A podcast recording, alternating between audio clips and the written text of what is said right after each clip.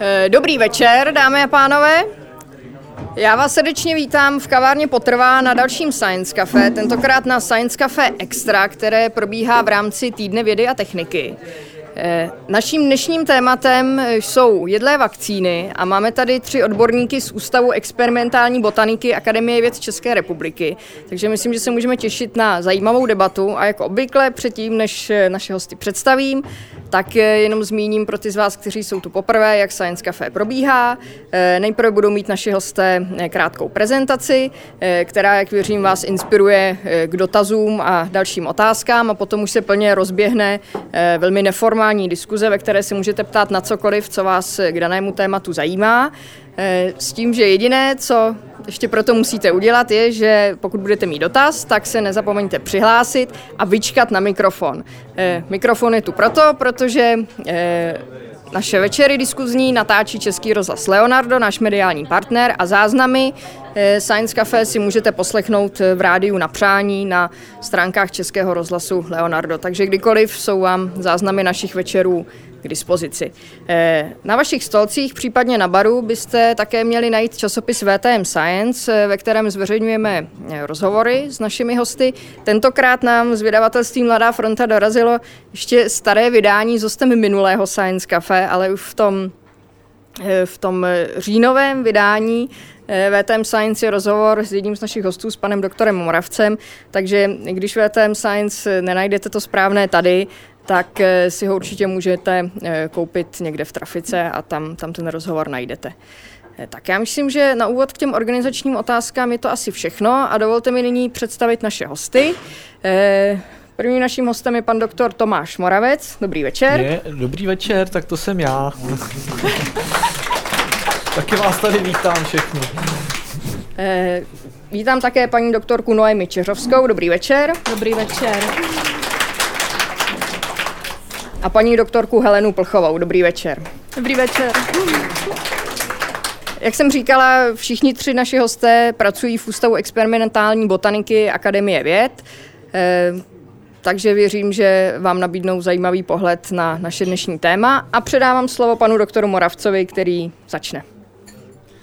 Tak já vás tady ještě jednou všechny vítám a uh, asi jenom tak organizačně, abyste věděli, co vás čeká, jestli můžu první slide.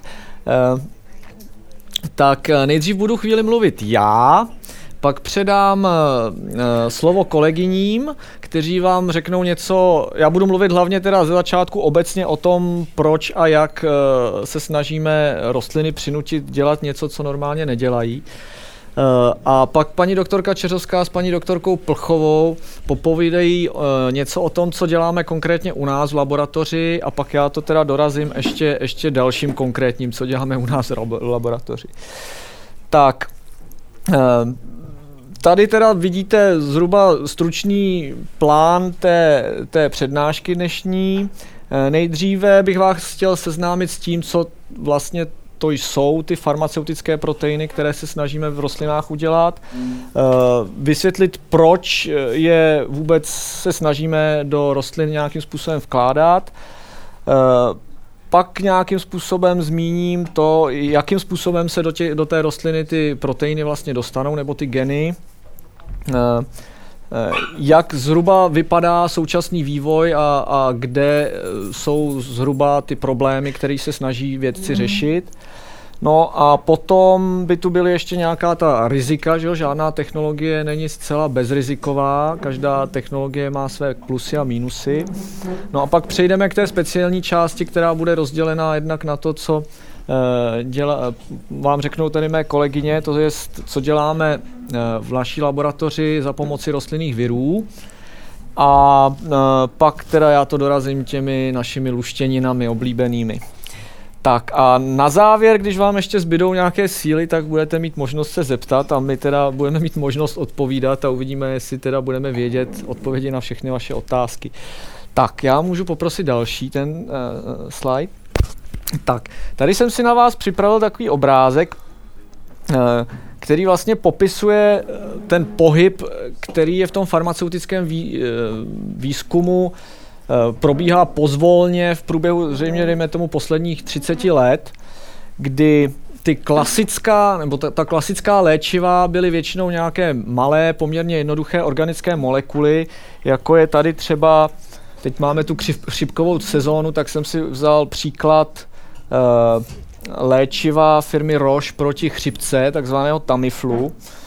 Tady je jeho chemický vzorec a eh, spousta lidí že by řekla, že je poměrně složitý, ale uh, oproti, oproti nějakému proteinu je to, je to stále ještě prostě strašně jednoduchá látka. Eh, v té pravé části toho obrázku vidíte znovu to Tamiflu. Teď já jsem přidělaný k ty židli, takže já tam nemůžu ukázat, ale takový to zelený, červený nahoře, takový ty kuličky, tak to je právě molekula toho Tamiflu. A ta je uh, zachycená uh, v jednom proteinu uh, té chřipky, povrchovém uh, proteinu to, toho chřipkového viru a je to tam vlastně, aby se zdokumentovalo, jak je vlastně takový protein nepoměrně složitější než jako takové to běžné léčivo. Uh, tak uh, vlastně díky tomu, jak dneska máme takovou tu molekulární biologii a pokroky v medicíně a podobně, tak uh, vlastně s každým rokem jsou další a další desítky, možná stovky nových proteinů, které, které by šlo použít jako léčiva. Ať už jsou to jako protilátky nebo nějaké růstové faktory, krevní deriváty a podobně. A uh, všechny tyto proteiny by bylo záhodno, nejsem slyšet? Jsem? Více nahlas, tak to já můžu, tak vzadu není slyšet, dobře. Uh, takže uh, neexistuje vlastně způsob, jak eh, všechny tyto proteiny v nějakém velkém měřítku vyrábět. Jo, eh, ta klasická léčiva lze většinou vyrábět pomocí syntézy z ropy nebo z nějakých přírodních produktů, ale ty, ty léčiva založená na proteinech eh, musí vyrábět nějaké živé organismy. A navíc bychom samozřejmě chtěli, aby ta výroba byla mm, jako relativně velmi laciná. Já poprosím další obrázek. No, eh, takže jak jsem říkal, eh, u těch nových proteinových léčiv, která jsou mnohem eh, specifičtější a nemají ty vedlejší nežádoucí účinky a podobně, není možno je vyrábět z ropy, musí se vyrábět pomocí živých organismů. První takové léčivo byl v roce 1972 lidský inzulín, který se začal dělat, nejdřív se teda izoloval z nějakých těch mrtvol, potom se izoloval z prasat. Samozřejmě bylo zapotřebí prostě procesovat strašné množství prasat a, a strašné množství mrtvol na jednu dávku inzulínu. Eh, navíc tam byla vždycky jako problém s tím, že to může být kontaminovaný nějakým patogenem a ten uh, prasečí inzulín navíc je o pár aminokyselin jiný, takže u těch lidí vznikaly alergie a nebylo to tak účinný.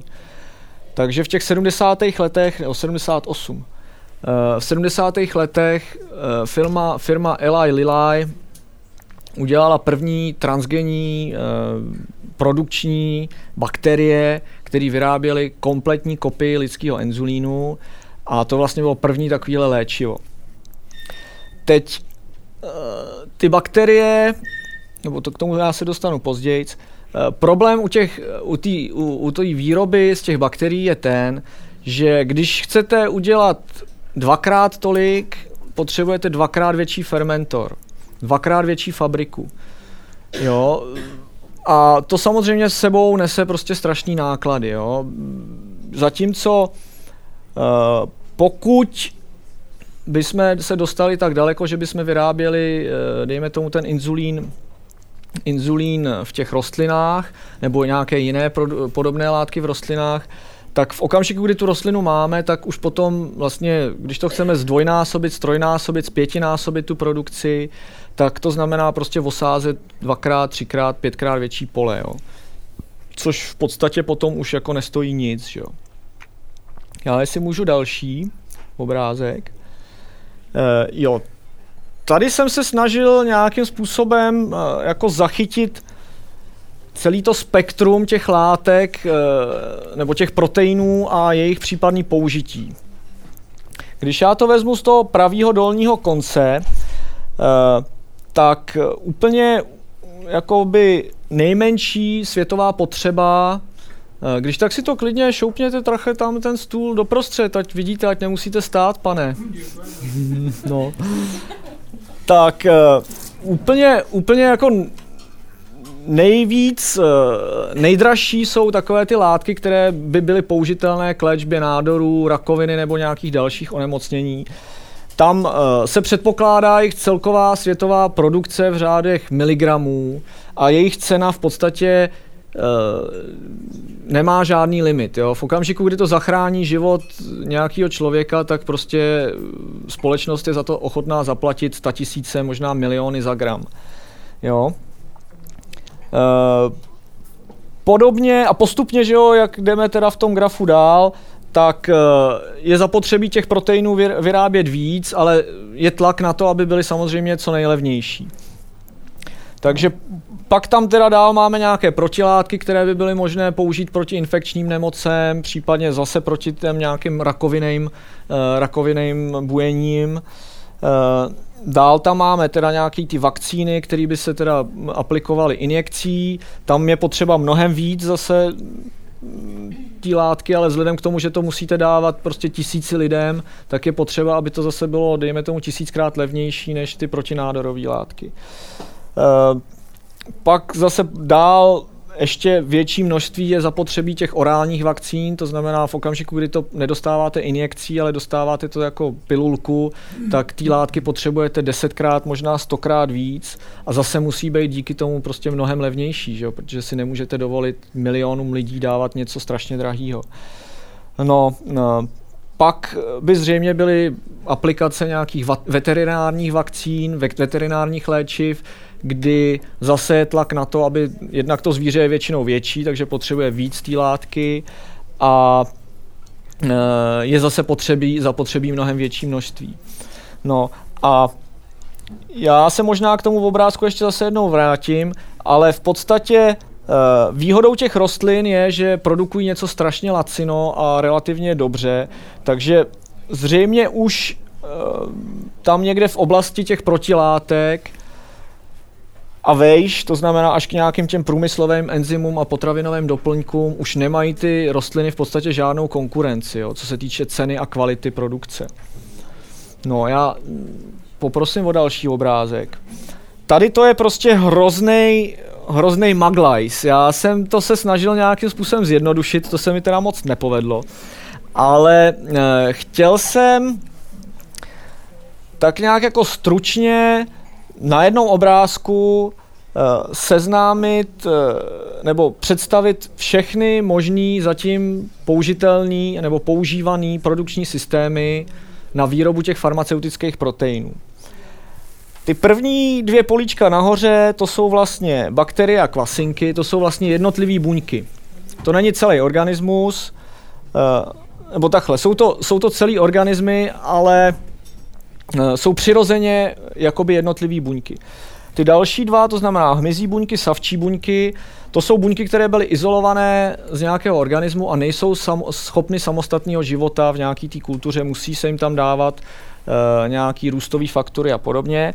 A ty poslední dvě, to znamená ty zvířata modifikované a modifikované rostliny, ty jsou tady tak jako vyšeděný, protože ty se v současnosti zatím nepoužívají to jsou vlastně ty uh, vlastně pokusní zatím ve vývoji, o kterých se doufá, že vlastně přinesou nějaký výrazný zlepšení těch kapacit. Uh, nevýhodou těch bakterií, když to zase vezmu ze zhora, to je vlastně ten první systém, který kdy byl používaný, kde se vyráběl ten inzulín, ještě dneska se tam vyrábějí nějaké ty vakcíny a podobně. Uh, tak ty rostou velmi rychle, je to laciné, Eh, poměrně v podstatě skoro každý, kdo dělá molekulární biologii, tak to umí velmi rychle připravit. Ale problém je, že bakterie přece jenom dělají ty proteiny, už jsou nám jako hodně vzdáleny, jako v tom evolučním stromu a dělají ty proteiny jinak. To znamená, spousta těch proteinů, sice vy získáte kvantum z té bakterie, ale vlastně nepoužitelný, protože je jiný než ten z toho člověka. Uh, to samé v omezený míře platí pro kvasinky, opět jsou tam problémy, že některé ty proteiny vypadají v kvasinkách jinak. Pak, když to vezmeme k těm hmyzím a savčím buňkám, tam ty červený, to jsou takové ty věci, které jsou jako důležitý. Uh, tam je problém v tom, že oba dva ty systémy jsou extrémně nákladné. Tam vás prostě miligram proteinu vyjde v řádech stovek, možná tisíců dolarů. To znamená gram už v milionech a prostě jsou to, jsou to extrémně drahé věci. No a my doufáme, že budeme v budoucnu uh, na spoustu těch aplikací používat právě ty rostliny, kde cena za nějaký miligram nebo gram by měla být zlomková, za pár centů, za pár halířů. Eh, je tam prakticky neomezená kapacita, to znamená, když vosejete jedno pole o hektarový vý, výměře, tak eh, zřejmě uděláte dost proteinu pro celý svět na několik desítek let.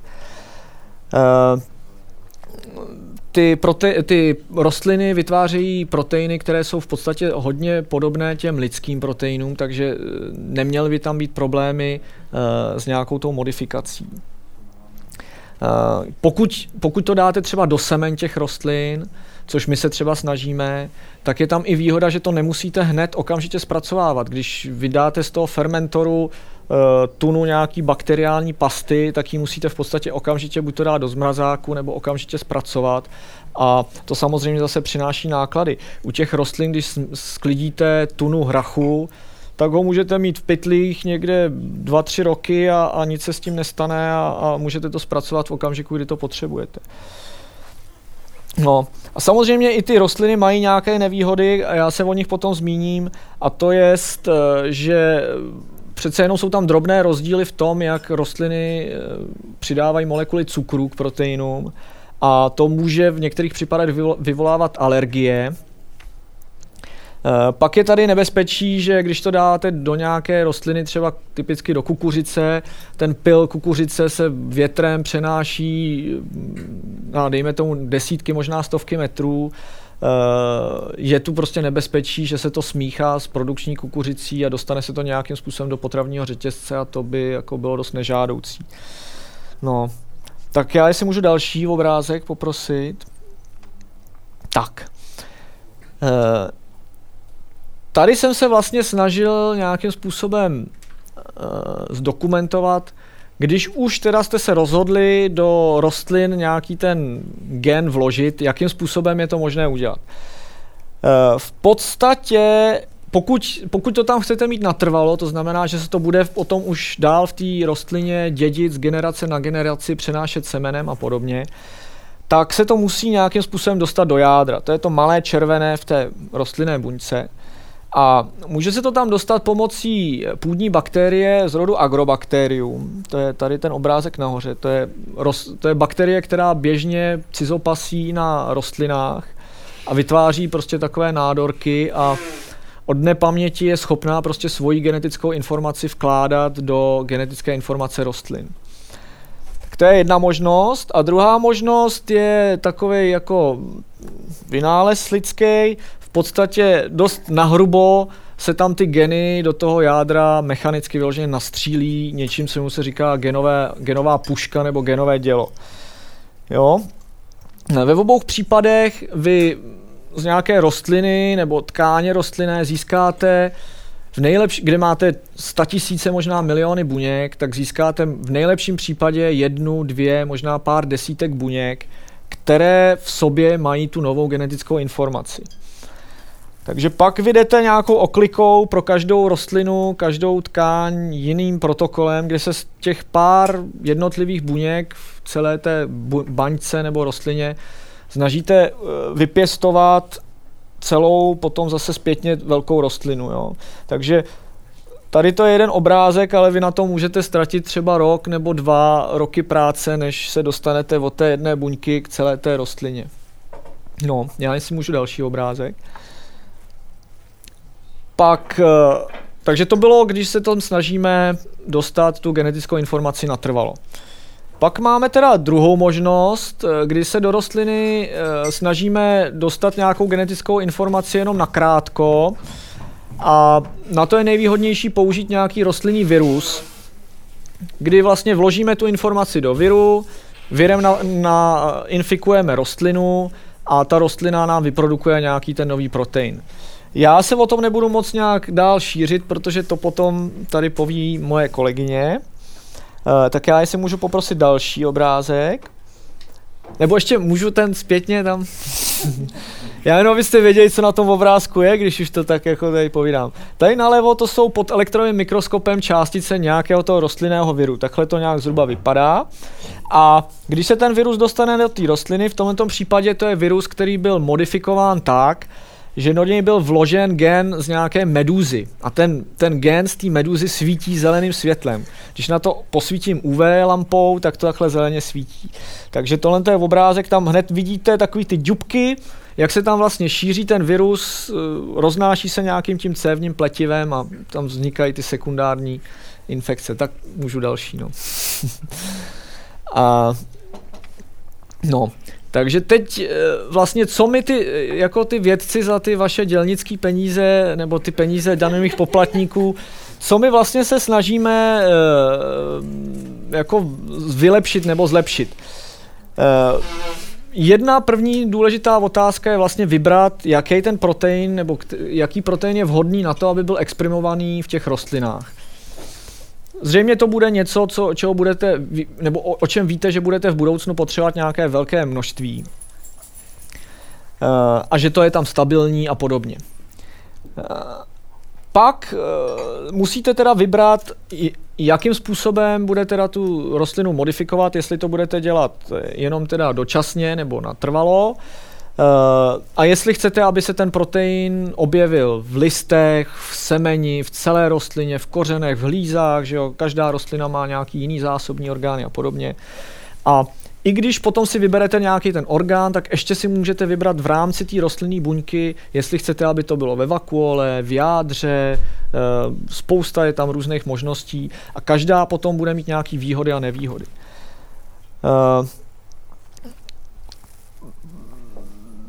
Potom, že jo, je taky důležitá otázka, co dál, mám rostlinu, exprimuje hodně toho prote- proteinu a co já dál s tím, jakým způsobem to z té rostliny budu izolovat, jakým způsobem to budu skladovat, jakým způsobem, a možná třeba to nemusím ani jako nějak čistit, to by bylo, u spoustě těch aplikací by bylo ideální, kdyby vlastně nemuselo se to potom nějak dlouhodobě purifikovat, protože ty náklady na tu purifikaci jsou často vyšší než náklady na tu výrobu samotnou. Jo.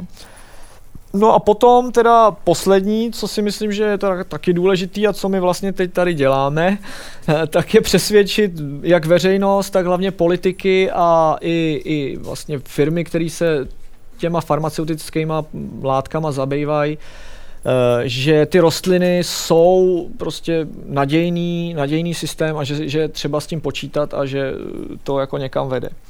Tak eh, můžu poprosit další.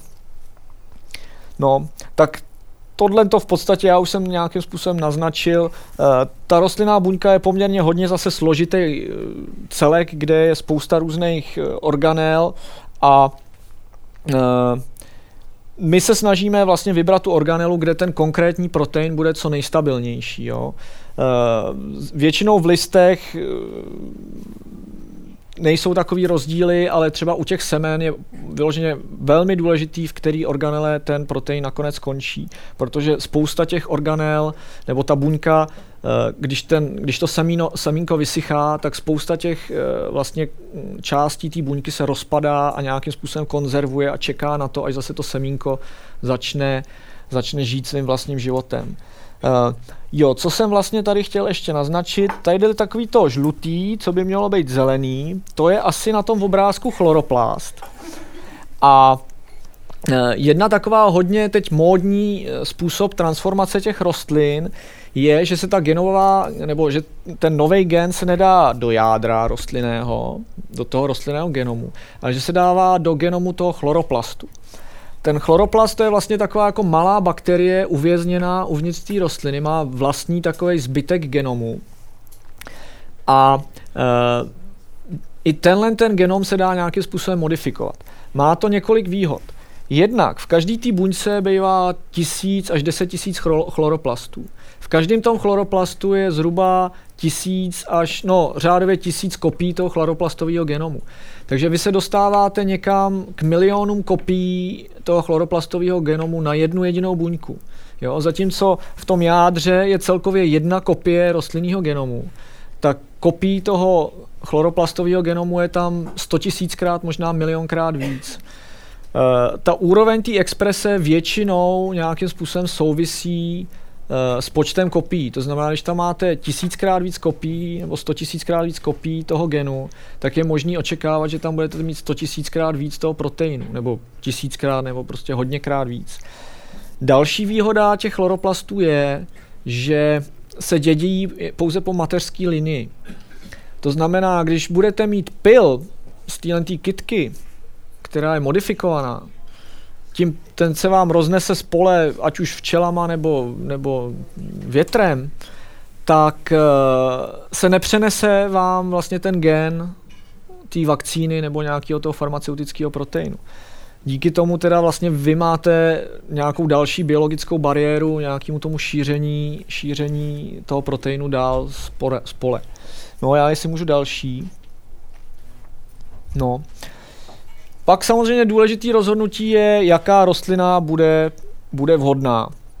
Eh, já tu mám na obrázku tabák, ten eh, vlastně na tom se tyhle ty pokusy někdy v polovině 90. let začaly dělat, protože tehdy to byla rostlina, kterou, se kterou neměli ve většině laboratoří problém uh, transformovat, to znamená dát tam nějaký gen. Další výhodou k tabáku je, že roste strašně rychle, v těch uh, skleníkách se mu velmi dobře daří, má mrňavý semínka, to znamená, můžete si z jedné rostliny udělat milion kopií hnedka poměrně rychle uh, a má obrovský kvanta biomasy. Jo, oproti jakýkoliv jiný laboratorní nebo i běžný rostlině, tabák se nechá několikrát pořezat a on zase ob, znovu vyroste a vytvoří strašný kvanta biomasy. No nevýhoda je samozřejmě ta, že tam je nikotín a že teda když se vám tam něco v tom tabáku eh, jako produkuje, tak je to v těch listech, takže vy potom si jdete z pole a máte 20 tun tabákového listí plný nikotínu a musíte to rychle z toho nějakým způsobem dostat, než se vám to skazí. A ještě se teda zbavit toho nikotínu taky není žádná legrace. No, další možnost je to dávat třeba do nějakých těch jednobuněčných organismů, eh, fotosyntetizujících řas a podobně. No a potom jsou tu různý teda ty obilniny nebo semena, kde se to snažíme teda dávat do nějakých těch semen. A zase si musíte vybrat něco, kde uh, v některých těch semenech bývají antinutrič, antinutriční látky. Jo. To znamená, třeba v soji je ten inhibitor trypsínu, špatně se to tráví. V některých, u některých jiných, třeba u té kukuřice máte problém s tím šířením pilem kukuřice je větrosplašná, uteče vám to z pole, Greenpeace vás zabijou, uh, hrozný. Uh, rejže má velkou výhodu, protože ta je hypoalergická, vlastně nejsou tam žádný známý alergeny, uh, je v podstatě samosprašná, dá se to teda dobře kontrolovat. Nevýhodou rejže je, že vlastně je tam poměrně málo proteinů. Takže vy, i když všechen ten rejžový protein nahradíte nějakou tou vakcínou, tak furt budete mít prostě strašně malý výtěžky. No, já jestli můžu další, po, to, ještě teda zpětně, ještě tam je důležitá poznámka, jestli můžu o jedno zpět. Uh, závěr je takový, že těch systémů je mnoho a každý vědec, kterýho se zeptáte, který na tom poli bude pracovat, tak bude tvrdit, že ten jeho systém je nejlepší. Ale eh, to samozřejmě jim nevěřte, že jo, protože každý, kdo to, věřte jenom nám, že jo. tak, jestli můžu ten další, no, tak... No, tak já teď tady furt jsem to chválil, jak je to skvělý, eh, ty, ty rostliny, tak teď tady přijdou teda ty nedostatky nebo nějaký ty rizika spojený s produkcí v rostlinách. No, můžu. Tak, eh, jedna je samozřejmě problém s tím, že eh, pokud se to špatně, špatně začne, jako se špatně začalo s geneticky modifikovanými plodinama, tak jakmile jednou tomu lidi přestanou věřit a začnou se toho bát, tak už asi nedokážu si představit, jak by se to mohlo změnit. Jo? Uh, to znamená, nesmí se stát žádný průser a teda nesmí se stát žádný velký problém a Uh, musí se vlastně ty, ty rizika nějakým způsobem odhadovat předem, než jako se projeví. Uh, my doufáme v to, že prostě kombinací fyzických a biologických bariér, toho, že vlastně se budou ty farmaceutické proteiny nebo ty farmaceutické plodiny pěstovat odděleně, eh, třeba na ostrovu nebo prostě ve skleníku a podobně, eh, nebude hrozit riziko, že se to nějakým způsobem smíchá, smíchá s běžnou rostlinnou produkcí. Proto je tam taky velký důraz na to, aby vlastně byla dosažená co nejvyšší koncentrace té farmaceutické látky, protože čím vyšší budete mít tu koncentraci v tom jednom semeni, tím menší pole budete muset osázet a tím potom bude třeba snadnější to udělat ve skleníku nebo nějakým způsobem izolovaně. No, další, jestli můžu poprosit. No, tady to je takový vlastně ten trochu největší problém, tamhle nahoře to jsou různý druhy cukrů a to tam má znázorňovat to, že uh, některé proteiny uh, v eukaryotických organismech nebo v těch vyšších organismech jsou modifikovány po té, co se ten protein vytvoří, tak se na něj navěsí pár molekul cukru. Vlastně ten organismus si ho nějakým způsobem označkuje. A Přestože ta dráha u rostlin a u živočichů začíná stejně, to je ten bílej část toho obrázku, ta první, tak potom se vlastně nějakým způsobem jakoby rozděluje a e, lidské modifikace jsou poněkud jiné než ty, než ty rostlinné. Takže vy máte buď to možnost ten protein zastavit na, na tom pochodu tou buňkou někde v té fázi, kde je to ještě úplně stejný, a nebo e, udělat rostlinu takovou, která na to v podstatě bude dávat lidský cukry. Jo. Uh, už teda i, tak, i vlastně takové rostliny jsou k dispozici. V Holandsku je firma, která vlastně vyvinula rostliny, které vlastně dělají eh, lidské, lidské glykoproteiny, lidské cukerné modifikace. Jo. Uh, tady tohle teda to je obrázek, jak se testují alergie, někteří z nás jistě vědí. tak já si můžu další obrázek. No, uh, tady uh, je poměrně velký uh, riziko, který už jsem několikrát zmínil, riziko kontaminace potravního řetězce. Zvlášť u těch potravy nebo plodin, jako je soja nebo kukuřice, které se vlastně v dnešní době dávají skoro do všeho. Tady, když si koupíte u McDonalda nějaký ten hamburger, tak v podstatě ve všem je soja a kukuřice, kromě těch hranolek, jo. Ale tam se stejně dáváte kečup a tam zase v kečupu jsou taky nějaký ty lecitíny a takovéhle věci z té kukuřice a cukr, eh, glukózový syrup eh, izolovaný zase z kukuřice a, a z tohohle. Takže všechno, co si tam dáte, včetně té koly, je udělaný z kukuřice a ze soji. No a když byste teda prostě se do toho potravního řetězce, do té kukuřice nějakým způsobem přimíchala nějaká ta odrůda s vakcínou nebo podobně, tak vy začne dostávat do těla nějaký malý dávky té vakcíny a to je teda samozřejmě špatně, že jo? To, to nikdo nechce. Takže já ještě můžu poprosit další. Já jsem si tady, já jsem eh, žil nějakou dobu ve státě Missouri, což je Eh, hlavní eh, vlastně sídlo eh, společnosti Budweiser, tý americký. A tam ta vaří pivo teda, nebo oni tomu říkají pivo, a oni to vaří z rejže. A místo ječmene tam teda dávají rejžový slad a vlastně kupujou nebo pěstujou to tam v tom jižním cípu toho státu. A vy tam vzadu nevidíte, ale tak prostě věřte mi, že eh, v tom jižním cípu státu na hranicích s Arkansasem se pěstuje rejže. Eh, ten stát je zhruba třikrát větší než Česká republika a na jeho severním okraji, to znamená na vzdálenost větší než je z Prahy do Ostravy, chtěla jedna firma mít pokusnou farmu, kde budou mít, já nevím, tři políčka z rejží, která bude obsahovat uh, látky z lidského mlíka uh, mateřského. Chtěli to přidávat, eh, byl to takový projekt pro třetí svět, tam jsou často ty průjmy a podobně, takový infekce novorozenecký. A eh, tyhle ty látky z toho lidského mlíka mateřského by měly vlastně zachránit ty děti, eh, zvýšit jim imunitu a podobně.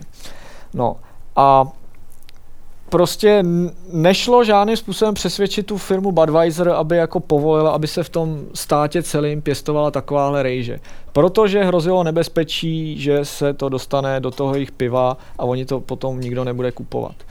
A přitom už jim teda nevadilo, když se to nakonec pěstovalo v Kentucky, což je tam v podstatě jenom přes řeku, ale to už bylo v jiném státě, jo? že to bylo prostě jenom o 10-15 kilometrů vedle, ale byl to jiný stát a to už prostě nás, tam od tam tať reží nebereme na pivo, to už nás nezajímá. Takže to byla jenom tak jako na ilustraci toho, že je to někdy složitější a člověk normální by jako nepřišel na to, co, co, se, může, co se může stát. Tak, můžu další poprosit. No, pak je tady problém, že u těch rostlin Uh, takový, často se říká jedlé vakcíny, jo, s ním banán, budu navakcinovaný.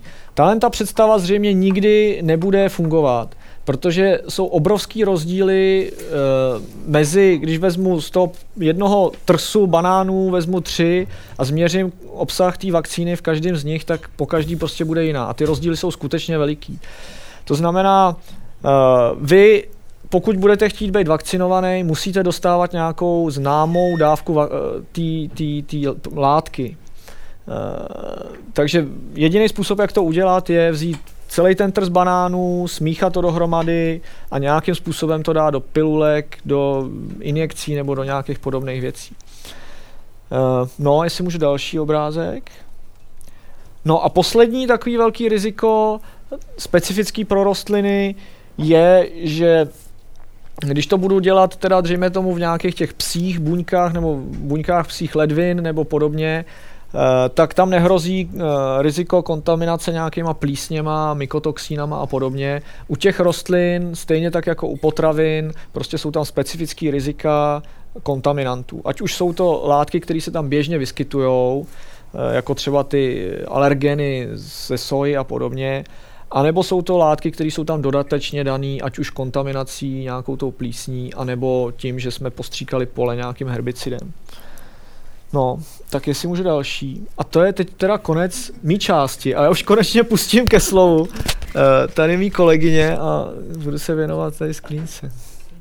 Dámy a pánové, dovolte mi, abych navázala eh, na Tomáše, jestli si vzpomínáte na ten jeho krásný obrázek ty svítící kytičky s rostlinným virem, kde eh, svítila vlastně ten, ten medůzkový protein, co vám zapomněl pochlubit, že s tím vyhrál soutěž nebo byl jedním z výherců soutěže Rostlina s příběhem, tak tam, kde on skončil, tak tam já začnu.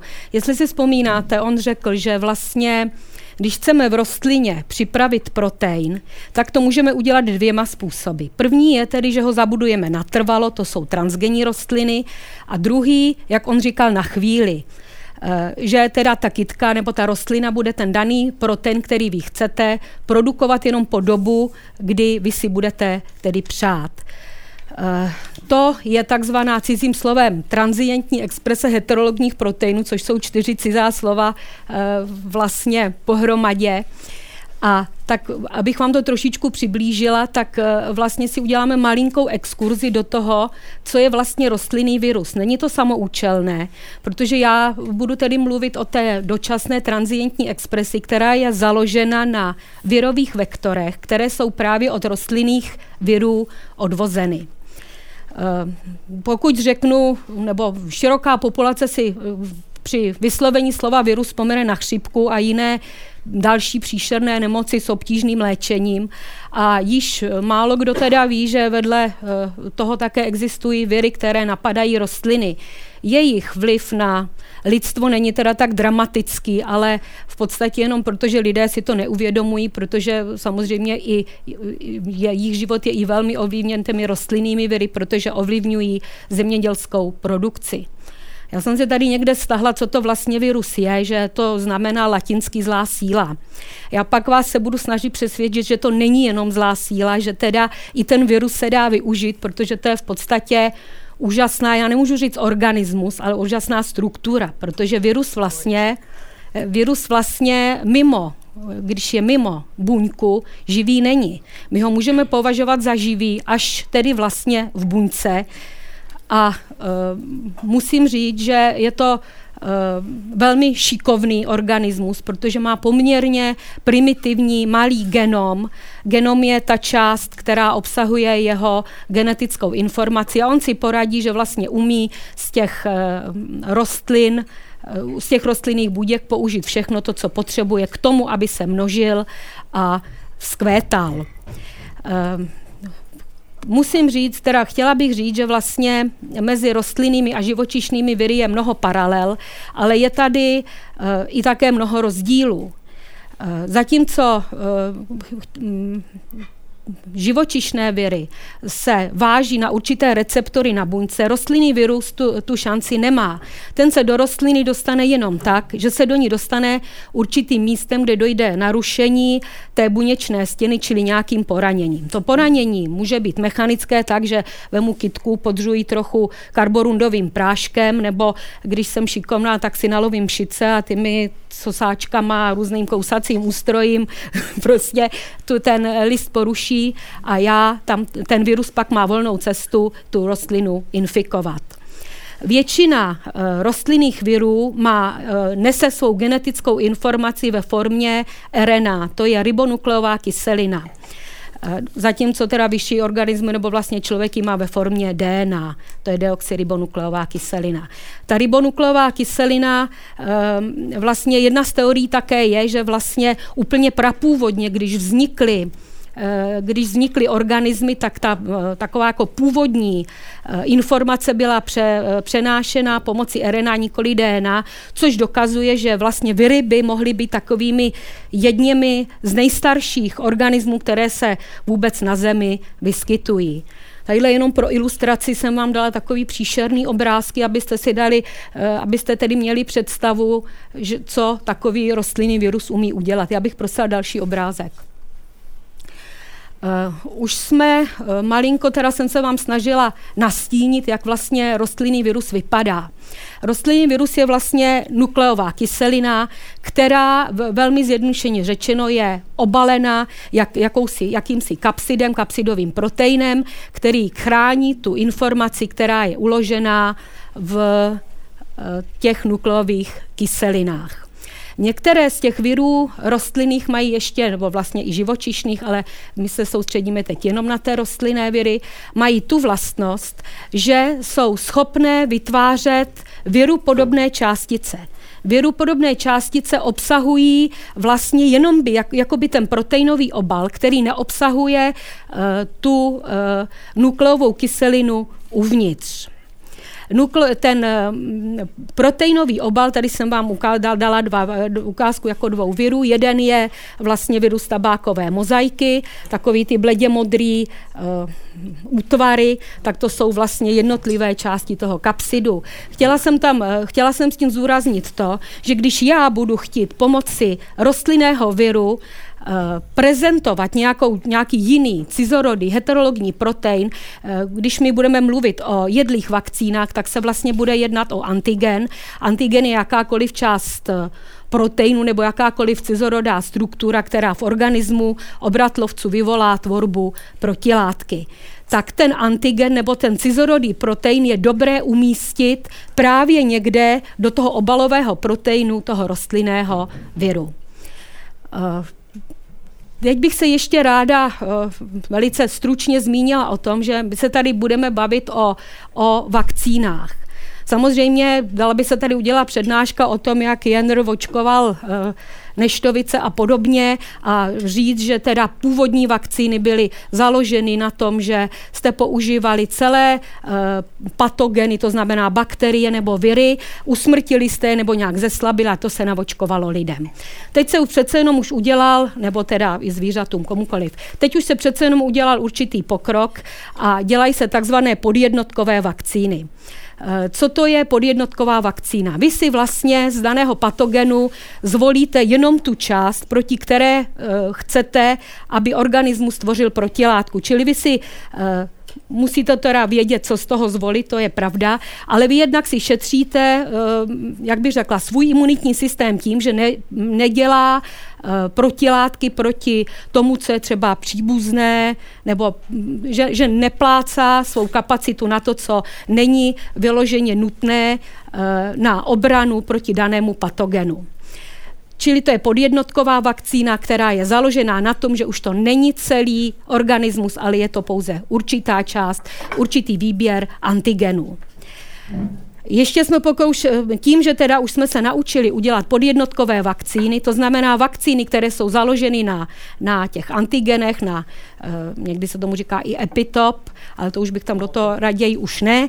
Takže na těch antigenech, tak samozřejmě, co věce napadlo, bylo, nebo ten nejnovější, úplně nejnovější trend je, že vemete kombinaci epitopů z více patogenů a uděláte takzvanou multivalentní vakcínu. Multivalentní vakcína je, že třeba mám pět virů, co způsobují průjmy, já si z každého zvolím část, která je, eh, která je imunogenní, která teda vyvolává eh, tu imunitní reakci, tvorbu těch protilátek a nacpu to do jedné uh, vakcíny, které se potom říká multivalentní. Prosila bych další obrázek.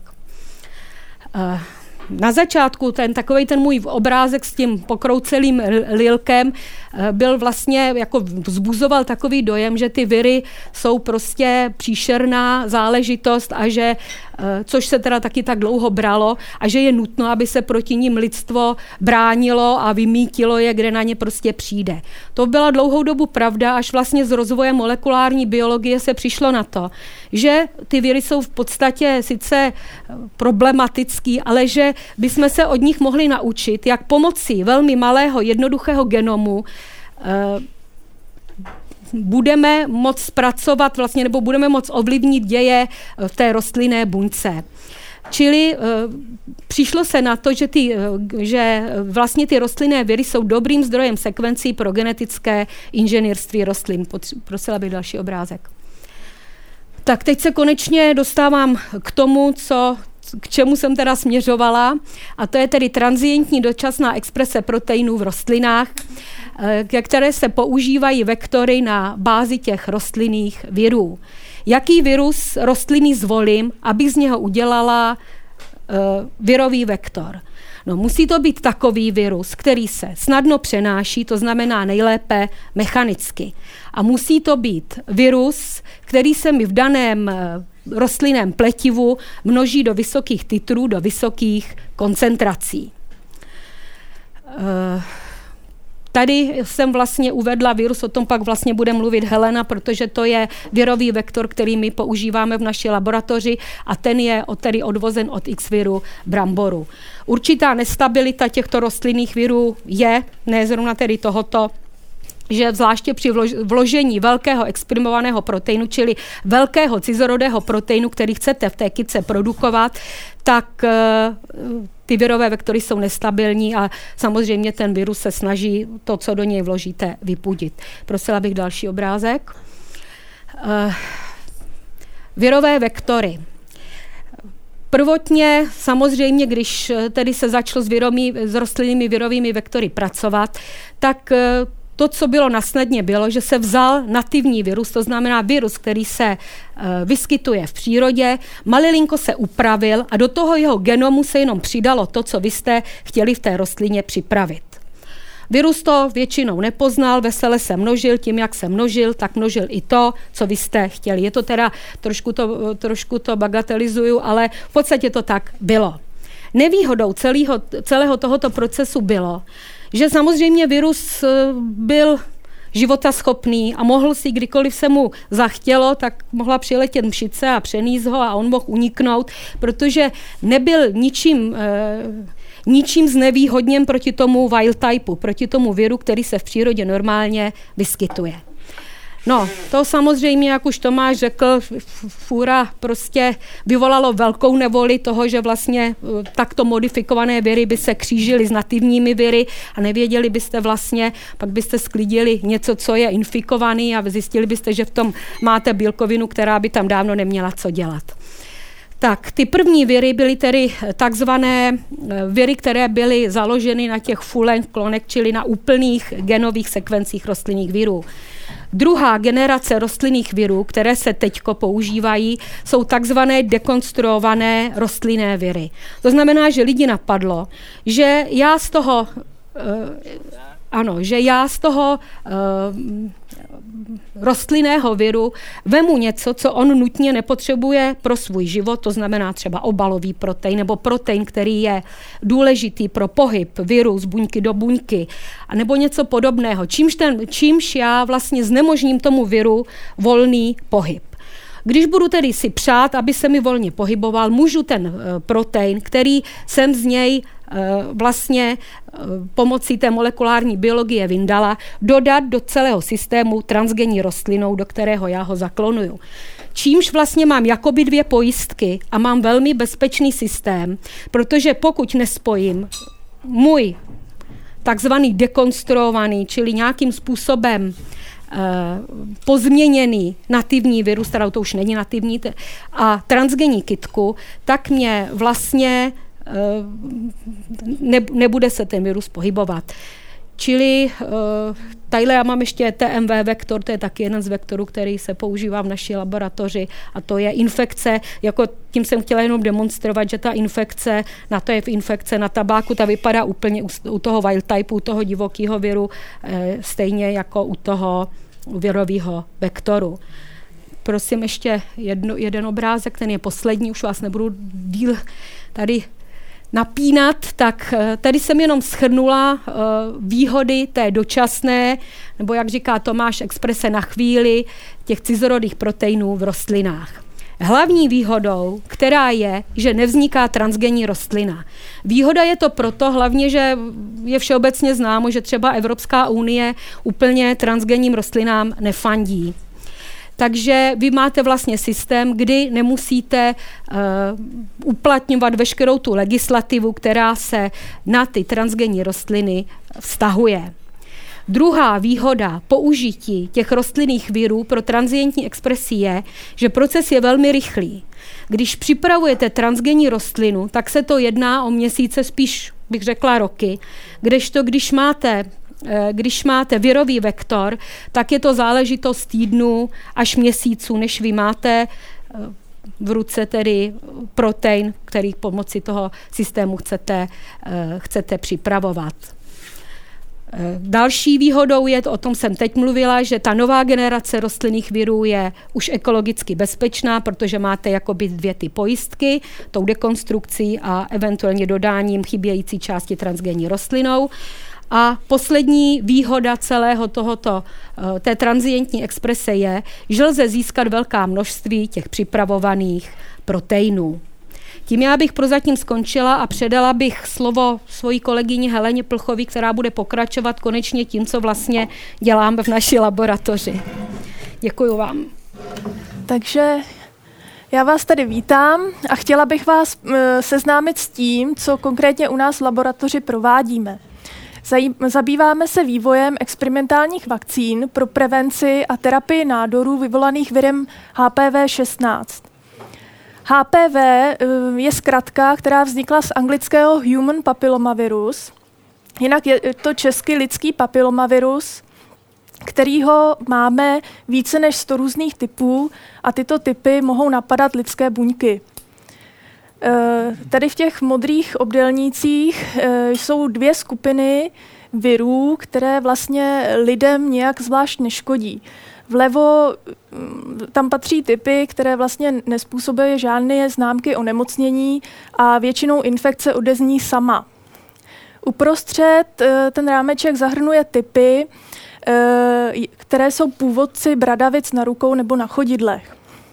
A v červených rámečcích e, tam je vlastně skupina asi 30 typů, které, které jsou nut, e, nebezpečné pro lidi, a to tím, že e, jsou to genitální HPV a mohou vyvolat změny buněk sliznice děložního čípku.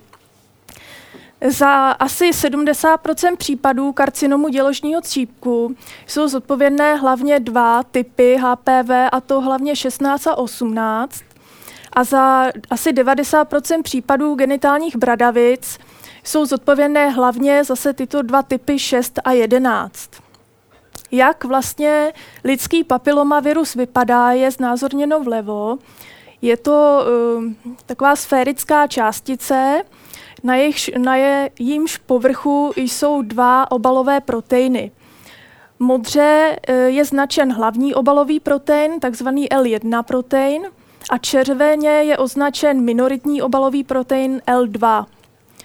Uvnitř této částice se nachází genomová informace tohoto viru. Ta je kruhová a je to DNA. Tato DNA kóduje několik proteinů. Já se budu hlavně e, zaměřovat na proteiny L1 a L2 a potom na proteiny E6 a E7, což jsou onkoproteiny a jsou zodpovědné za transformaci e, normální buňky na rakovinou. Ostatní E-proteiny e, jsou třeba pro tvorbu nové DNA viru a regulace tvorby virových proteinů. Prosila bych další snímek.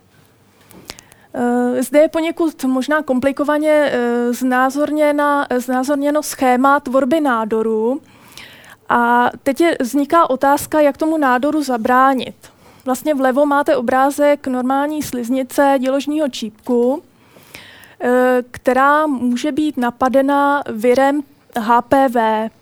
Napadeny bývají buňky, eh, které jsou hlouběji v této tkáni. A pak máte eh, znázorněno červenými puntíky vlastně progresy, kdy se z normální buňky stává rakovina, až teda dochází k tvorbě invazivního nádoru a metastází. Jak jsem si již zmínila, za tento mm, Mm, proces transformace jsou hlavně zodpovědné onkoproteiny E6 a E7, ovšem eh, aby vznikla rakovina a nádor, eh, jsou k tomu nutné i další faktory. Jak teda zabránit tvorbě tohoto nádoru? Je to možný, možné vakcínami. Jsou dva typy vakcín. Profilaktická a terapeutická. Ta profilaktická vakcína je určená pro prevenci, funguje tak, že je založená na proteinech obalu toho HPV viru, to znamená buď L1 nebo E2. To znamená, když jsme očkováni touto profilaktickou vakcínou, tělo si vytvoří neutralizační protilátky a ty vlastně zneutralizují virus a zabrání infekci vlastně normální tkáně.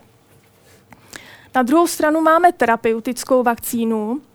Ta je určená pro léčbu již napadených tkání. Eh, tato vakcinace nevede k tvorbě protilátek, ale tvoří se uh, specifické buňky, které, imunitní buňky, které mají za úkol likvidovat infikované buňky tkáně. Tam těmi křížky je znázorněno, že vlastně na všech částech toho procesu, které vedou ke vzniku nádoru, tam může tato vakcína působit. Prosila bych další snímek. Jak jsem si již zmínila, profilaktická vakcína. Na trhu máme teď eh, dva, dva typy profilaktických vakcín. První je Silgard, což je jméno, které se používá v České republice, jinak ve světě se tomu říká Gardasil. Tato vakcína byla u nás e, propuštěna e, mezi lidi v roce 2006 a tuto vakcínu vyrábí firma Merck. Vakcína je čtyřvalentní, to znamená, že je složena z viru podobných částic, to jsou takové ty kuličky, čtyř HPV typů. Jedná se o typ 16 a 18, tyto mají chránit proti rakovině děložního čípku, a o typ 6 a 11, ty chrání proti genitálním bradavicím. Eh, samotný L1 protein, což je vlastně jedna podjednotka celého toho, eh, té částice, eh, není schopná vyvolat imunitu. To znamená, proto je tato vakcína založená vlastně na viru podobným částicím. Další vakcína Cervarix šla do oběhu o rok později, vyrábí GlaxoSmithKline a je bivalentní. tato vakcína je zalo- eh, založena vlastně jenom na dvou typech HPV, a to je 16 a 18, a má tedy za úkol chránit jenom proti rakovině děložního čípku. Tato ochrana ale není stoprocentní, protože, jak jsem se již zmínila, je asi 30 typů, které mohou způsobit jak tu rakovinu, tak i genitální bradavice. Ale tyto dva e, vlastně typy 16, 18 nebo 6 a 11 jsou ty hlavní. Takže vlastně vyvstává teď otázka, jestli není teda zbytečné vyvíjet jedlou vakcínu. Musím teda říct, že není, a to z toho důvodu, že, že když si vezmete, tak běžné uh, imunitní schéma je, že máte tři dávky buď jedné nebo té druhé vakcíny a ty tři dávky stojí tak zhruba 10 tisíc korun. V podmínkách u nás v České republice eh, je to sice drahé, ale budiš uh, můžeme si to dovolit. Problém je to pro rozvojové země, jako je třeba Afrika. V Africe tam je vysoká promiskuita a tato promiskuita vede rychlému šíření infekce a následně také k vysoké umrtnosti, protože ta lékařská péče není tak jako u nás. To znamená, že naše vakcíny by představovaly levnou variantu. Eh, další eh, snímek, prosím. To znamená, jak jsem již říkala, snažíme se o vývoj experimentálních vakcín. Co to je experimentální vakcína? Je to vakcína, eh, která vlastně je teprve ve vývoji. To znamená, že my chceme v rostlině vyprodukovat co největší množství této vakcíny a chceme zároveň indukovat účinnou imunitní odpověď. V tomto druhém bodě my spolupracujeme s Ústavem hematologie a krevní transfúze. Dole je obrázek, který jsem již popisovala. Eh, jak se paní doktorka Čeřovská zmínila o různých typech vakcín, ta subjednotková je vlastně teď mm, preferovaná tím, že vezmeme jenom část toho patogena a ušetříme vlastně reakci imunitního systému. Takže my jsme se tím nechali inspirovat a vzali jsme část uh, proteinu L2 a část proteinu E7. Ta část proteinu L2 je vybrána tak, Eh, že je schopná vázat cross-neutralizační protilátky. To znamená na eliminaci vůbec té infekce. A pak máme část T7 a ta je schopná spustit buněčnou imunitní odpověď. To je znázorněno zeleným a fialovým eh, čtverečkem. Tyto části sami o sobě ale imunitu nebo imunitní odpověď nevyvolávají. To znamená, že aby se tak stalo, je k tomu třeba pomocníka. Já bych prosila další snímek. E, jako pomocníka jsme si my zvolili rostlinný virus. Konkrétně používáme vektor odvozený X viru bramboru, jak se již zmínila paní doktorka Čeřovská. Na povrchu tohoto viru, ten je znázorněn vpravo, e, na obrázku jsou to vláknité částice, my chceme prezentovat tyto malé úseky. A teď vzniká otázka, jak se to vlastně dělá. Zde tedy vidíte, jak vypadá ten vektor, který kromě jiného nese i sekvenci obalového proteinu toho X viru bramboru. To je modře znázorněno.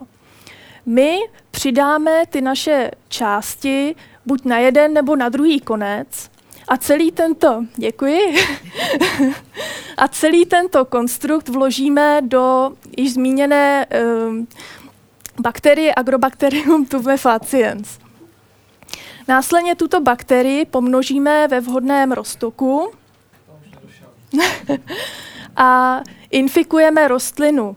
Eh, jak se již Tomáš Moravec zmínil, eh, vhodná je, vhodný je tabák, konkrétně my používáme nikotiánu bentamiánu, a tento tabák se vyznačuje tím, že má nižší obsah nikotínu. Na dalším obrázku je znázorněno, jak my dostaneme tu bakterii s konstruktem do listů, kde používáme injekční stříkačku a tlakem vlastně vpravíme ten rostok s bakterií dovnitř do listu. To agrobakterium se následně e, uchytí na buňkách e, listu a předá konstrukt dovnitř, do buněk, kde se začne tvořit, eh, začnou se tvořit viru podobné částice, které nesou ty naše části eh, toho lidského papilomaviru a začnou se šířit v rostlině. Na tyto eh, části my máme protilátky, to znamená, že my můžeme celý tento proces vlastně monitorovat. Když následně teda zjistíme, že tyto konstrukty nebo tyto proteiny chimerické máme v celé rostlině, sklidíme listy a zhomogenizujeme je v pomocí e, tloučku například v vhodném pufru. Vznikne, máme, máme na to uh, směs proteinů a je vhodné pomocí nějakého přečištění uh, pokud možno získat vyčištěný náš protein. Tady bych chtěla ještě zdůraznit, jak už bylo řečeno, nevzniká zde transgenní rostlina. Uh, jestli můžu poprosit další. Tady je uh, znázorněno uh, konkrétně na příkladu L2 uh, části HPV, který byl přidán k, uh, k tomu um, obalovému proteinu X-viru bramboru, že se nám opravdu podařilo uh, vytvořit uh, viru podobnou částici, která nese na svém povrchu uh, ty malé částečky L2 toho lidského papilomaviru. A toto se bude dávat do myší injekčně a bude se testovat nebo sledovat tvorba e, protilátek na Ústavu hematologie a krevní transfúze. Já bych tímto skončila a předala bych dále mm, mm, slovo Tomášovi. No, tak já už nebudu to dlouho roz... Jestli můžu poprosit tu zase zelenou. Tak. Uh, já tam mám už jenom tři nebo čtyři uh, obrázky. Nazval jsem to sojou proti průjmu, což uh, je název rozhovoru se mnou, který otiskl Reflex před rokem a mně se to tak líbilo, že teď uh, jsem to nazval stejně. Uh, chtěl bych vás seznámit vlastně s tou druhou částí naší práce a to je, když už nepoužíváme rostlinný virus, ale chceme do rostliny dát nějaký gen natrvalo, a samozřejmě zase jsme si snažili vybrat takový systém, který bude mít výhody oproti těm dosud známým. Jestli můžu další obrázek. Tak, proč soja a proč teda do soji budeme se snažit něco dávat? E, obecně všechny luštěniny, mezi které teda patří také soja, e, mají tu velkou výhodu, e, že neukládají vlastně v semenech tu energii do škrobu, jako je to u obilnin, jako u kukuřice a u rýže, ale ta energie naschromážděná v tom semeni a určená vlastně pro vývoj té nové rostlinky je uložená do proteinů. Jo, to znamená, že ty, ty semena luštěnin jednak mají teda malý obsah vody, stejně jako semena, semena obilnin, ale mají obrovský obsah proteinů. Zhruba 40% hmotnosti eh, toho, té soji jsou čistě proteiny. To znamená, i, jednak je tam teda ta mašinérie, která ty proteiny vytváří a akumuluje, a jednak jsou tam přímo organely, které jsou určené k tomu, aby se tam ty proteiny skladovaly. Jo, to je rozdíl mezi luštěninama a vším čímkoliv ostatním. Prostě jinde ty organely na uskladnění těch proteinů a tohle to tam není. Eh, další výhodou soji a luštěnin zhruba jako všech, nevím, možná některý budou jiný, ale e, soja, hrách, fazole jsou samosprašní rostliny, navíc ještě takzvaně klejstogamický, což jsem dlouho nevěděl, co je, ale používal jsem to. A teď jsem se dozvěděl, že klejstogamické rostliny jsou rostliny, který, kde vlastně dojde k opilení ještě předtím, než se vám otevře ten květ. To znamená, e, tam je hrozně malá pravděpodobnost, že se to dostane eh, z jednoho květu do druhého ten pil a že se to nějak skříží. Eh, navíc teda u soj existují ty eh, skvělé vlastně zpracovávací možnosti, dá se z toho vytvářet tofu, dá se z toho vytvářet mlíko, jsou známé ty technologie právě na přípravu těch z těch jakoby proteinových produktů sojových. Takže ta, pot, ta potravinářská část a to zpracování, to už je vlastně známý a není třeba ho znovu nějakým způsobem vymýšlet. No a další výhodou soji je, že se vlastně v Evropě vůbec nepěstuje. Jo? To znamená, zase vy tady máte tu výhodu, že se vám to nesmíchá eh, se sousedovic polem, kde má prostě 100 hektarů soji, kterou potřebuje prodat jako krmivo pro dobytek. Tak, můžu další.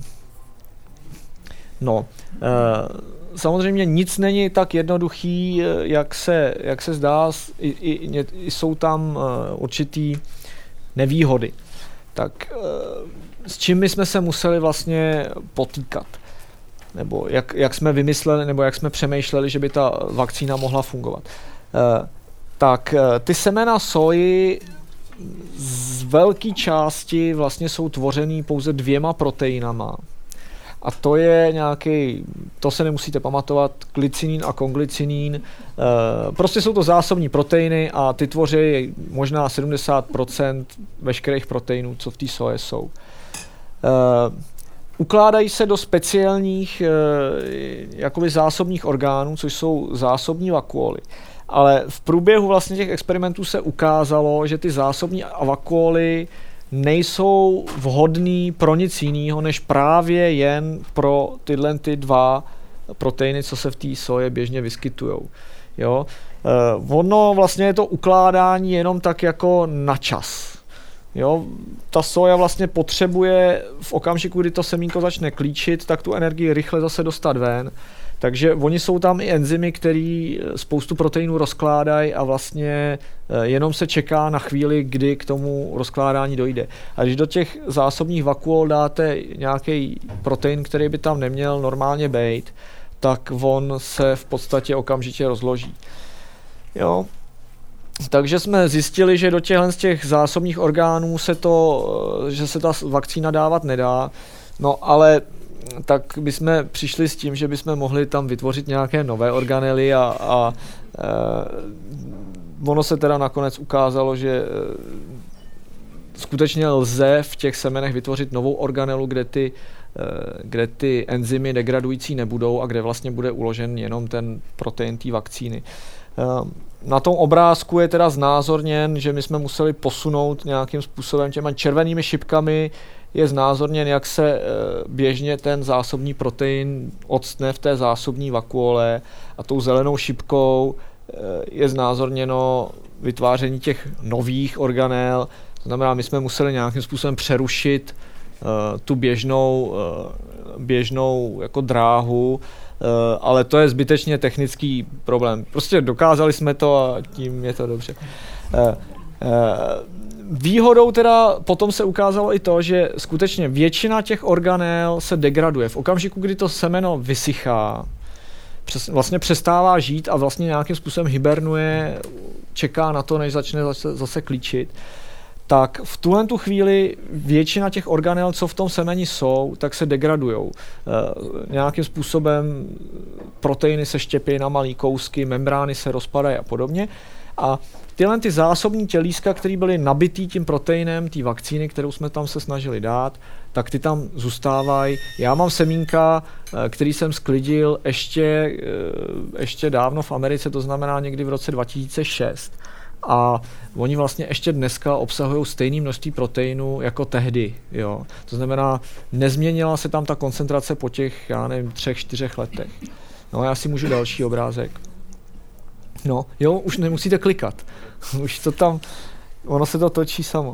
Uh, přece, přece se točí. Uh, tak, my jsme, my jsme samozřejmě do té soji se snažili dát těch proteinů několik, ale uh, jednak taky to vlastně, co tady paní kolegyně Plchová říkala, ten obalový protein toho papilomaviru, to by byla krásná, kdyby se to povedlo, vakcína. Bohužel tam zatím, nechci ještě říkat, že se to zcela nepovedlo, ale e, nejsou ty výsledky ještě zcela přesvědčivé.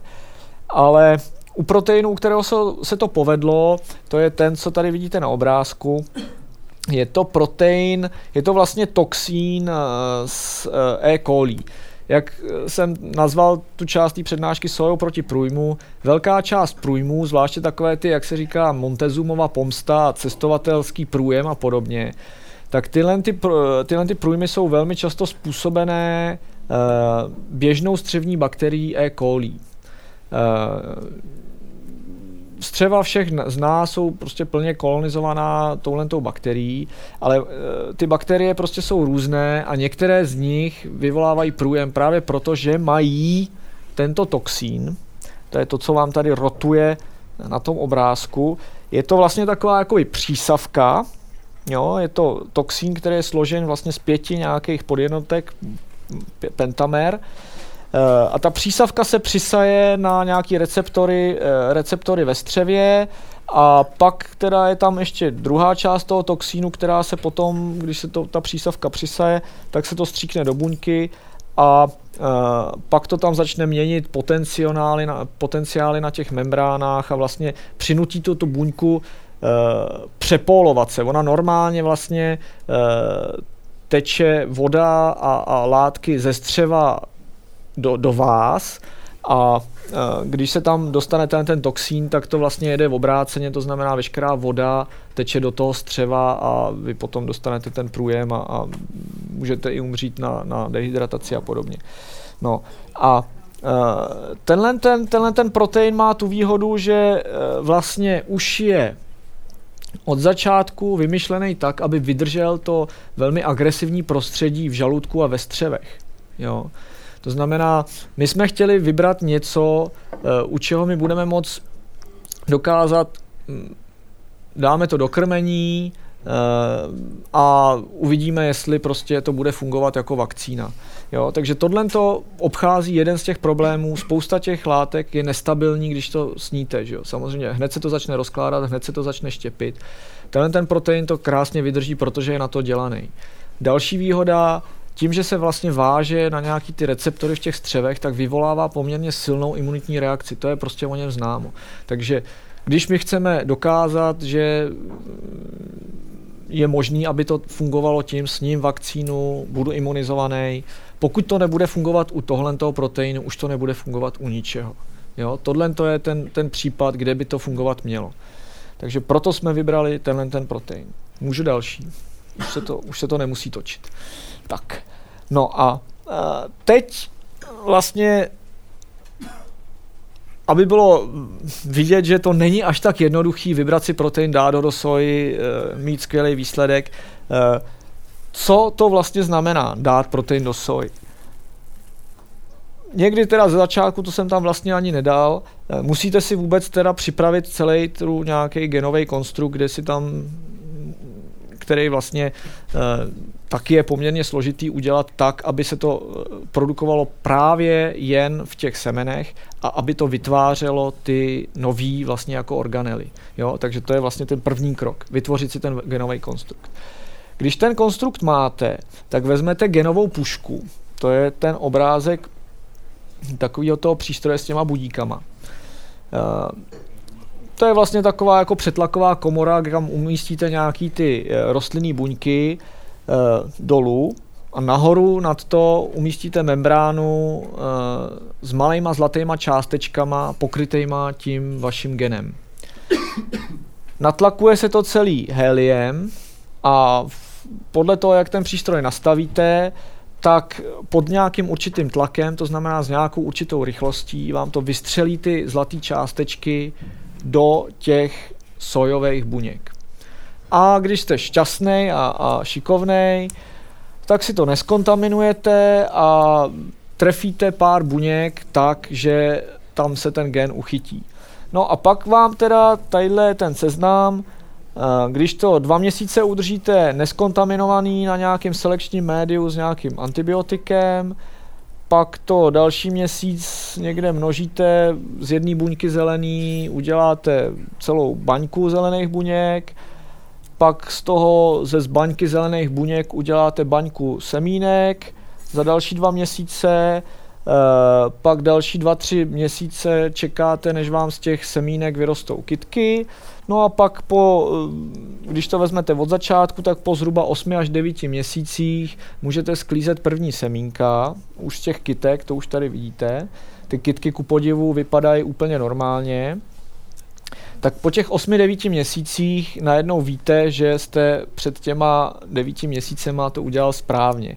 Že jo? Taky můžete zjistit, že jste to udělal špatně a začnete teda těch 9 měsíců zpět. Uh, to je jak člověče nezlobce, když vás někdo se, sežere jako těsně před tím chlívečkem. No a pak, když teda sklidíte, uh, sklidíte ty semínka, tak my tam máme potom ještě ten poslední krok, kde krmíme tohle to teda je stažený z internetu, ale v podstatě podobným způsobem uh, nějakou gumovou hadičkou uh, krmíme přesně danou dávkou toho sojového mlíka myši. A já jenom, abych jako to dal do souvislostí, my jsme tam dokázali v té první rostlinné linii tam bylo zhruba 2% z celkového proteinu té naší vakcíny. To odpovídá zhruba jednomu procentu hmotnosti toho semena. Jo, já chvíli počkám, dobře. Tak za chvíli. Eh, Není to, jako lidi, kteří jsou třeba, dělají kukuřici, tak ty tam mají třeba 40% rozpustných proteinů, je ta jejich vakcína. Ve světle toho lentodlo ty naše 2% nejsou žádný velký výhry. Ale ta soja obsahuje mnohem, mnohem víc pro, eh, bílkovin než ta kukuřice. Jo, takže už jenom ty 2% proteinů u soji je zhruba srovnatelných, možná o něco lepší než to, co je nejlepší výsledek u kukuřice. A to byl vlastně jenom první výsledek, který se podařil. Ta další linie, kterou jsme už nepublikovali a která byla jako ze stejné baňky, ale bohužel byla prostě později, tak tam měla toho proteinu ještě dvakrát tolik.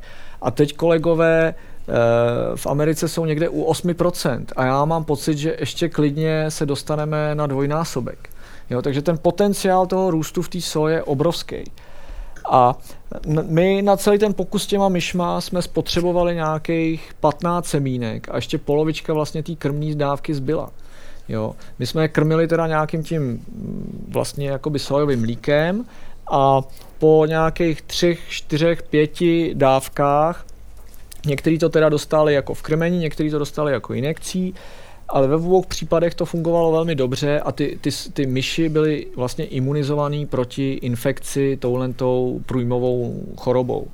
Takže ten princip, že vlastně by to mohlo fungovat jako napiju se sojového mlíka, uh, pojedu do Egypta, nedostanu průjem, tak to bylo vlastně tím tím pokusem dokázaný. A ta dávka by nemusela být ani nějak jako extrémně veliká. Znamenalo by to prostě jednu, dvě, tři sklenice měsíc před odjezdem. Jo? Tak jestli můžu ještě další. No a to je vlastně konec. Takže eh, já vlastně teď ještě tady trochu eh, přeskočím. Eh, skočím z tématu do tématu. Já vlastně nevím, jestli jste si všimli v tisku v poslední době, ale teď hodně se mluví o změně financování vědy a, a, a výzkumu v tady v této republice. A my jsme s kamarádama založili takový spolek anarchistů a, a rozvracečů a nazvali jsme ho Věda žije, tak se když tak někdy podívejte na stránky tady, co jsou uvedený a doufejme, že, že nám nezrušej ten náš bohulibý spolek jako Akademii věd nebo Vysoké školy a výzkum. No. Takže tím asi bych zakončil tu část, kdy jsme povídali my a teď asi bude část, kdy budete povídat vy. Jestli máte teda dotazy, jestli ne, tak můžeme jít na bar a, a tam to spolu nějak zakončit. Tak já děkuji za vaše úvodní vystoupení a teď je prostor pro vaše dotazy. A chtěla jsem jenom připomenout, vyčkejte na mikrofon, přihlaste si, vyčkejte na mikrofon a nenechte se tím mikrofonem zmást a mluvte prosím dostatečně nahlas i při vašich dotazech, protože my jsme tady všichni pořádně slyšeli. Tamhle vzadu je nějaká ruka. Pán, pán ve svetru, prosím. Pán, pán ve svetru hnědém. Takže vidím, že tady zatím není tolik dotazů, takže bych si dovolil podat teda jeden. Eh, chtěl bych se zeptat, jestli ve světě už jsou nějaký, nějaký pilulky, nebo někde už to vyrábí někdo, že už je to opravdu takový, že by se to dalo už někde koupit, nebo jíst, nebo v Japonsku, v Americe, že se to může koupit, jako jsou teď běžní léky k dispozici. Ne. No, protože to... Ne.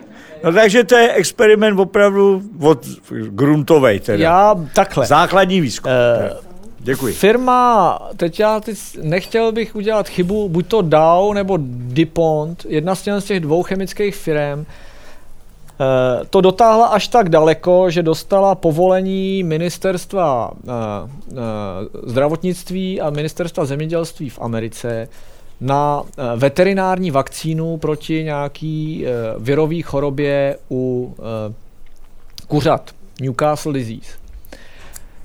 To dostali v roce 2005-6 zhruba ale to byla vlastně jako první eh, ta vakcína, která se dostala až do fáze oficiálního rozhodnutí regulačního úřadu, že je povolená a že se může prodávat.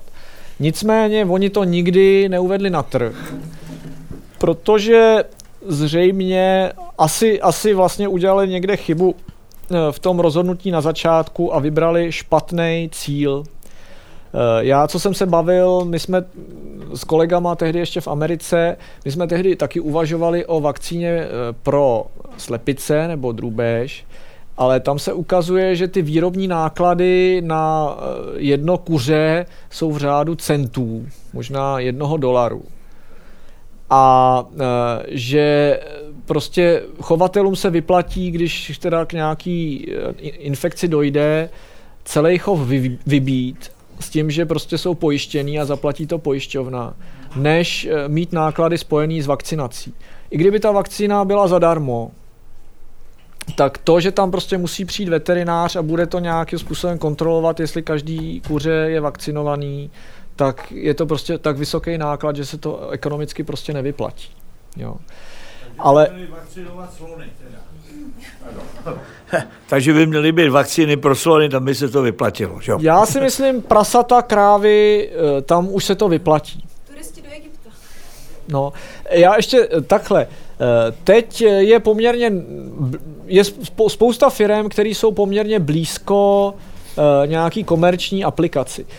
Jsou firmy, které prodávají proteiny vyrobené v rostlinách pro zase biotech, jejich zákazníkama nejsou nemocnice nebo pacienti, ale biotechnologický průmysl.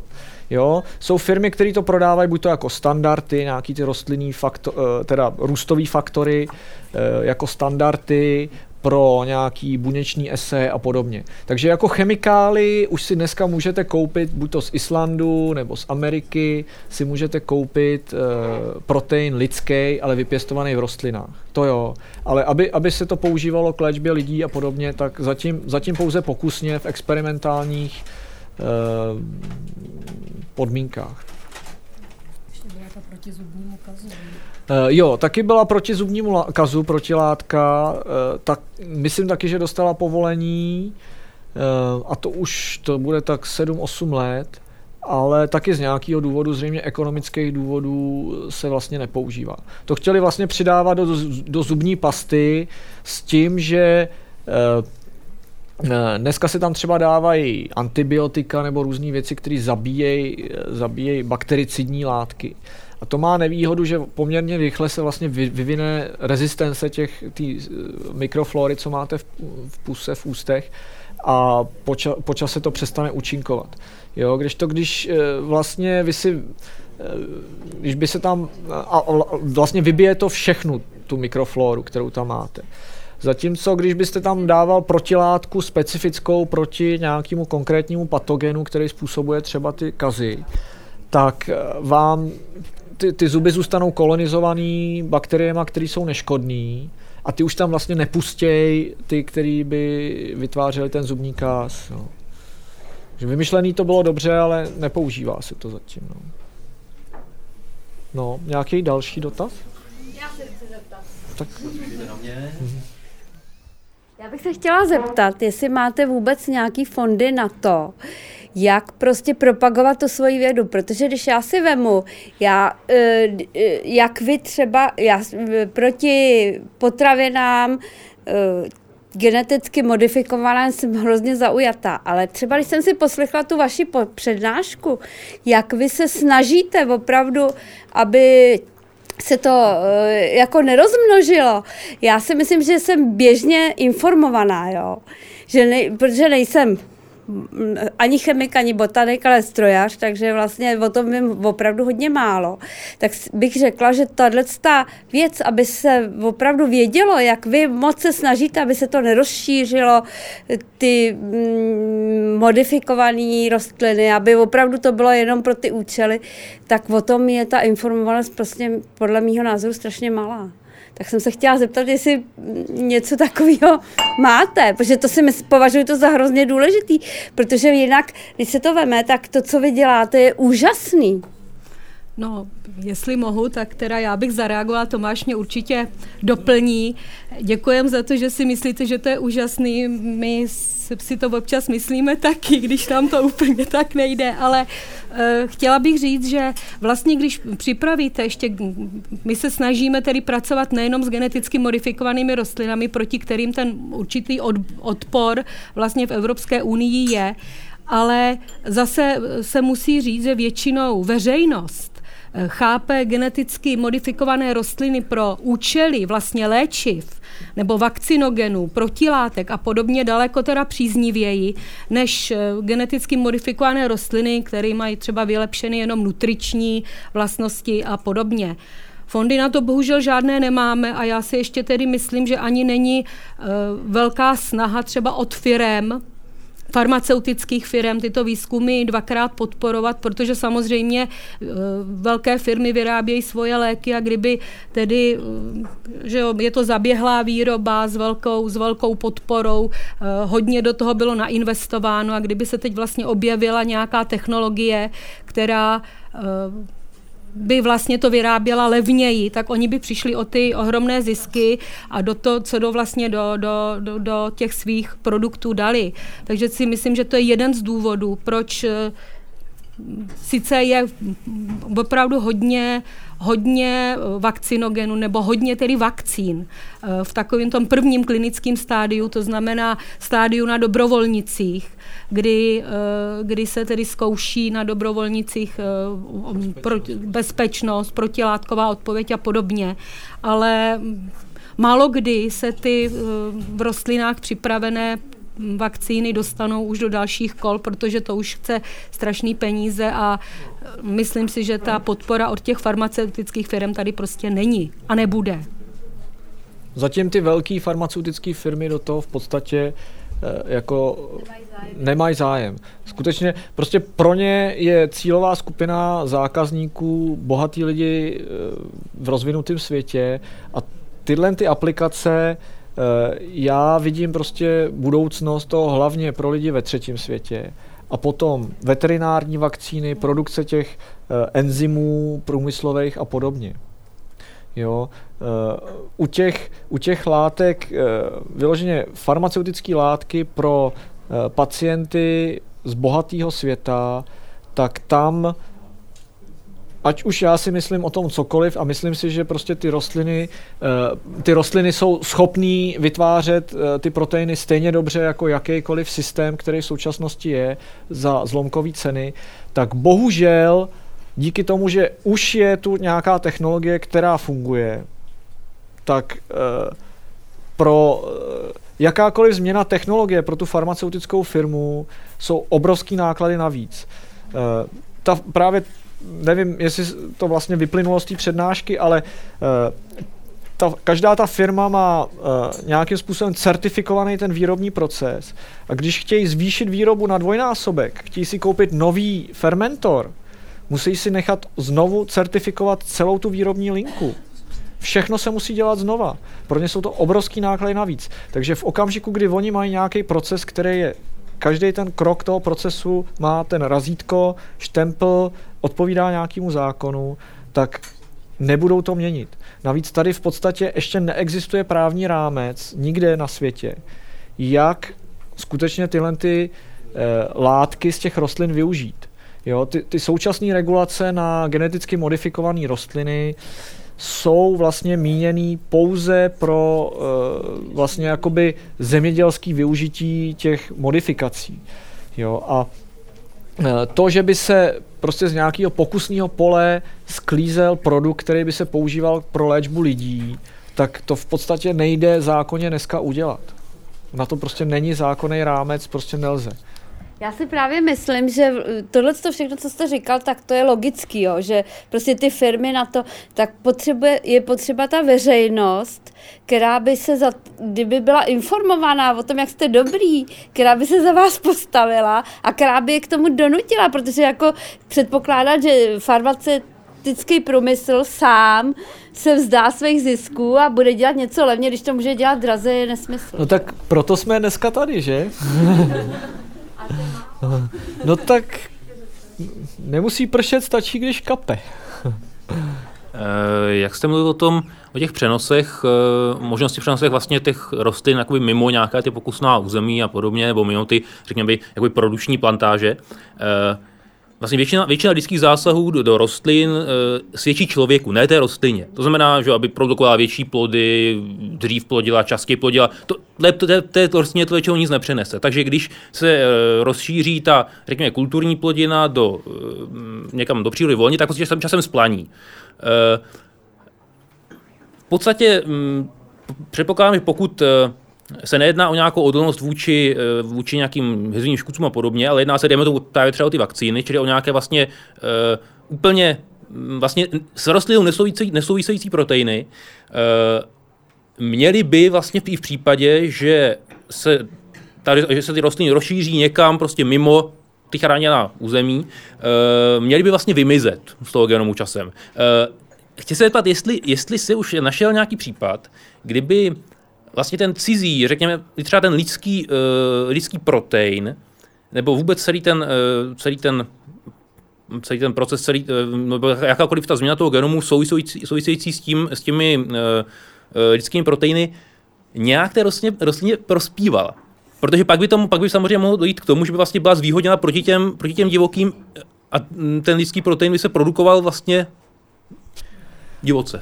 No eh, takhle, ty rostliny jsou uh, oproti třeba těm živočichům, já jsem to tady moc jako nezdůrazňoval, u těch živočichů taky tady plánuje se třeba použití kráv, který v mléce budou produkovat nějaký uh, proteiny.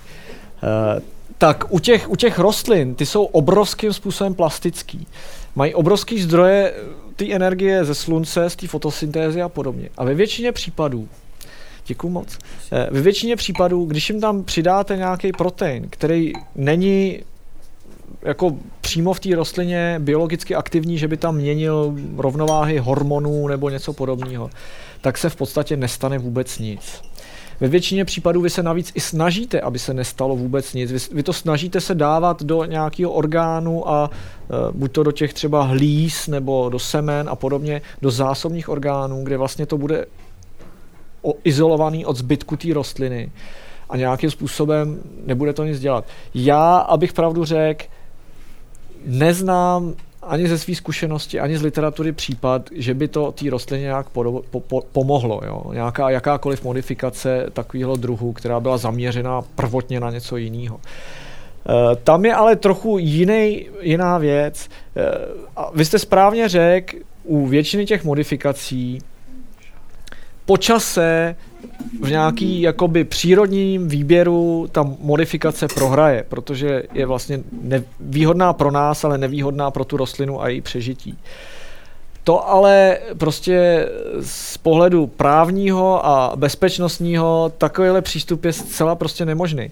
Jednak vy teda nepovažujete únik do přírody. Jedna věc je únik do, přírody a nějaký šíření prostě jako v Austrálii, králíci a podobně.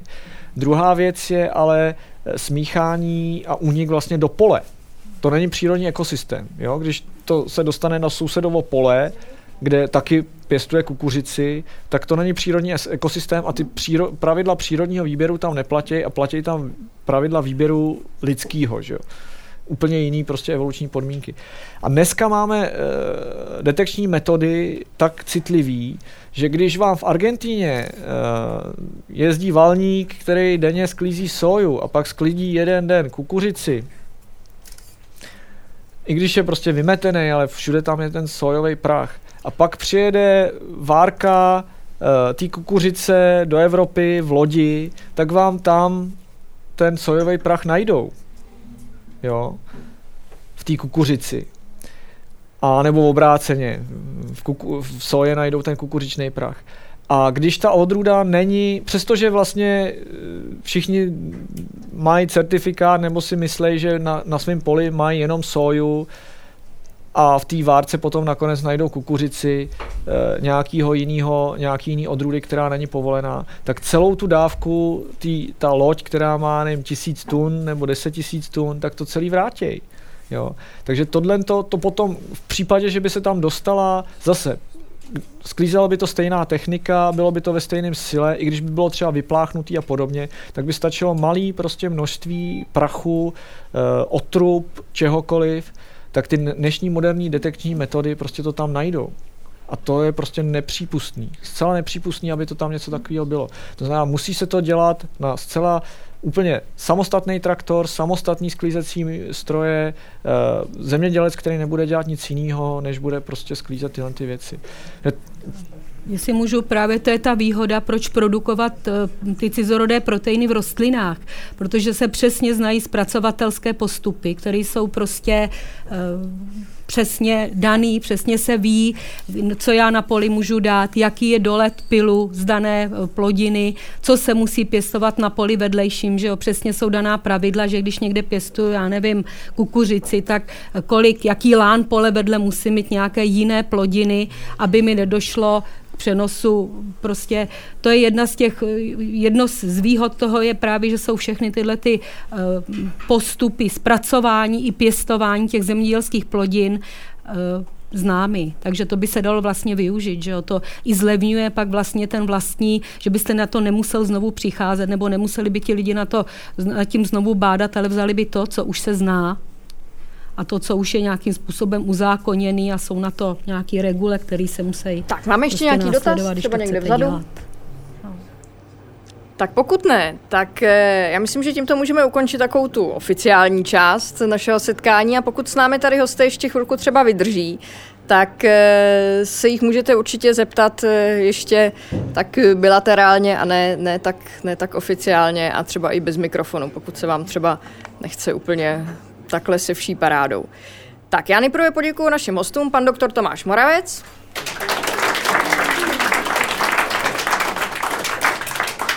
Paní doktorka Noemi Čiřovská. A paní doktorka Helena Plchová. Tak děkuji i za vaše dotazy a jako obvykle nakonec ještě pozvánka na další Science Cafe. Tohle bylo mimořádné vydání Science Cafe v rámci týdne vědy a techniky. Takže se uvidíme opět tradičně druhé úterý v měsíci, což je již za týden.